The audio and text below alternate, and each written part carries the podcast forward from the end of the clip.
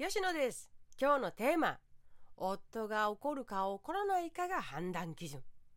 2つ前から関係しているお話でもありますが、喋っているとね、これも大事、こういうこともあったなっていう風な、なんて言うんでしょうね、ヒントというか、にならないかなと思って聞いてほしい、今回の放送でございます。自分の才能を発揮させて生きようとしても、いざ目の前にあるのは現実であり、現実でというか心を乱してしまう不安などがたくさんあるわけですね。理想はある。けれども悩んでいる。今。という理想と今のギャップに押しつぶされてしまう人も多くいます。ぐるぐる不安などは基本的にはスルーでいいのですがけれどいろいろな体験談や事例を聞くことで進む道を確保できる人がいるのもこれまた事実。今回もそのお話でございます。自分の人生でもそう。誰かの人生経験人生体験でもそう。学ぶ学べることはたくさんあるのですね。そうです。何をするにも夫の機嫌が判断基準。なので怒らせないように考えるのが第一優先。それだとねずっと今の夫婦関係のパワーバランスは変わらないかもしれません。あれこれ頑張ってるのに夫婦関係がうまくいかない。夫さんが横暴だ。毎日不機嫌である。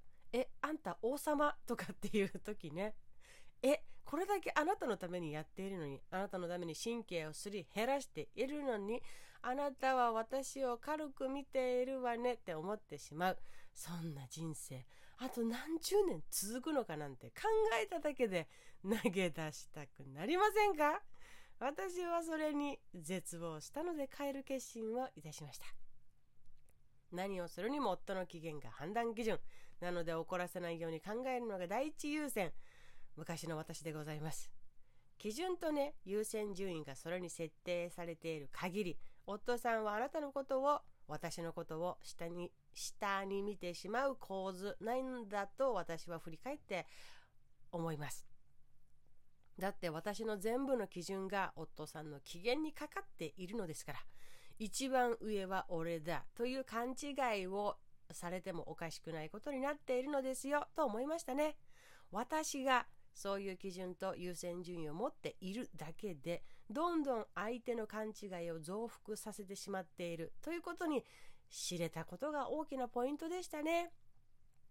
誰だって機嫌の波はあるものの俺だけを基準にされて生活されていたのではフラットな関係を作る視点がなくなっていくのは目に見えるでしょう。お互いですね。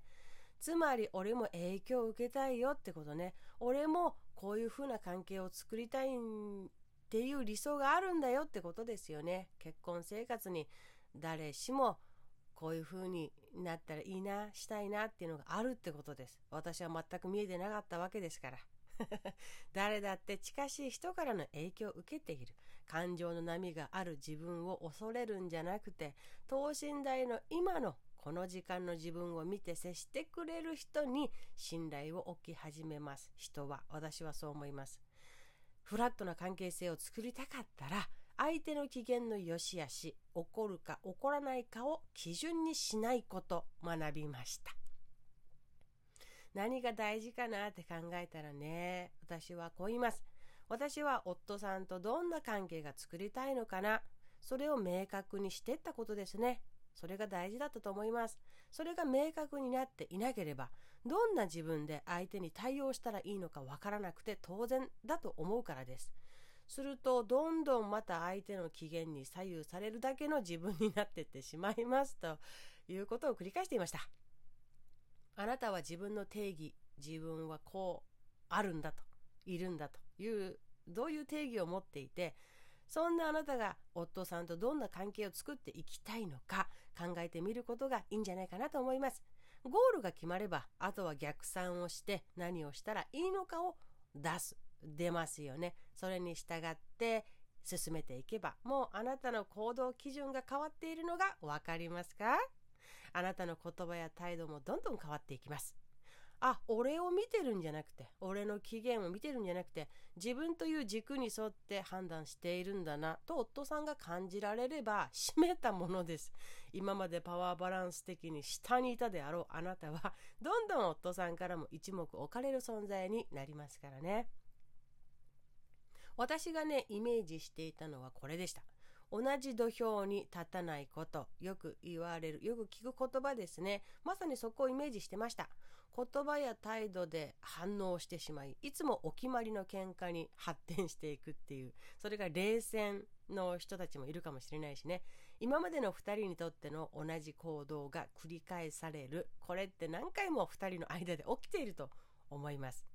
同じ土俵に立っているから同じ土俵に立つからあからさまに上下ができやすいのもあると思ったんですね。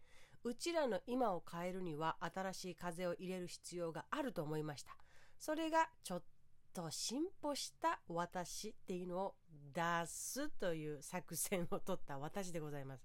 作戦1ちょっと進歩した私を出す。でしたね。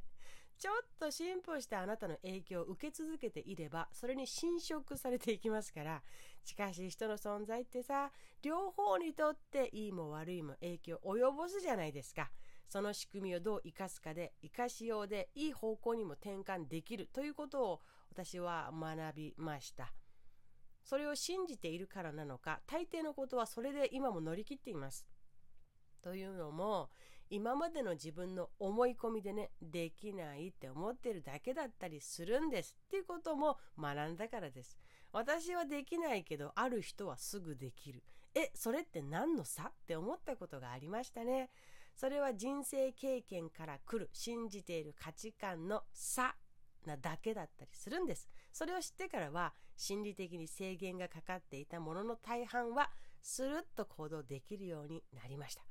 やってみよう。でやってみているという感じです。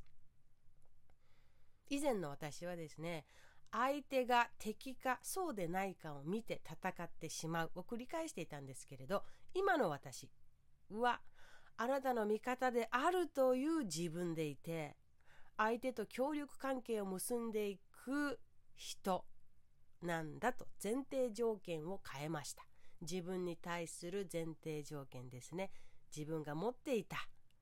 相手が敵かそうでないか。っていう前提条件をあなたの味方であるという自分でいて協力関係を結んでいく人だというふうに書き換えたわけですね。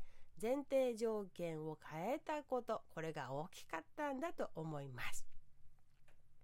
あとねこれを知るともっと勇気が出ると思ったのでお伝えします。そうなんですよね。つながりっていうものを大事にしてる人はその分悩みます。だからこの放送を聞いている人もすごくつながりを大事にしている人だと思うんですが人間関係の基本でも前回お話ししたように自分視点だけを持ってるとトラブルに発生します。なので相手視点からのお話があればまたいいひらめきが出るのかなということでお話ししたいと思います。家の中でね横暴に振る舞っているように見える男性だったとしてもそんな自分を嫌っているんだということです。誰も裸の王様になりたくないのですよ本心は。だからねそれを助長しているあなたの行動や態度がもしあるのなら一刻も早くフラットな関係にしていきましょう。ということです。辛いんです。モンスターだと見られるのは。腫れ物に触るような目つきや扱いを受けるのは辛いんです。えそれを受けてるのは私ですって言いたい気持ちもよくわかります。私もそうでした。けれど相手も同じように思ってるんだよっていうことです。腫れ物に触るような目つきや扱いを受けているのが私だとすればそういう扱いを受けているそのあなたの態度や目つきはきっと同じように相手を見ています。相手も辛いんです。本当のあの人だってモンスターじゃないですよね。自分の本質を見てそこで接してくれている接してくれる人が欲しいと人は永遠に思います。だと分かれば進歩したちょっと進歩したあなたがそうなっていけばもっと夫婦の関係は良くなっていくことは間違いありません。心から安心だ安全だというものが体感で分かっていけば信じられれば人との関係って変わっていくと私は身をもって体験したからです。今どんな状況にあるのかどれぐらいの時間がかかるのかは人それぞれですが始めた人から変わっているのは紛れもない事実。このままの関係を続けていくとどんな関係になっていくのか想像できますか？それで大丈夫ならそれでいいしこういう関係を作っていきたいと心が上がるイメージが持てるなら一日も早く始めた方がいいと思います。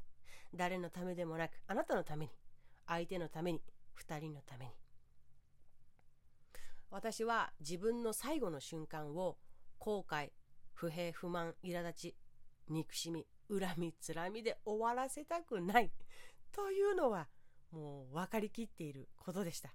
たくさんの人の愛を思い出して楽しかった。最高。ありがとうという感情に包まれながら 最後を終えたいなと私は心底思うわけです。そこから逆算してみるのもいいですよね。あなたはどんな気持ちを持ちながら最後終えたい人ですか？っていう。だからそのために必要なことをやっていけばいい。それだけだと思います。あなたはどうでしょうか？ではまた。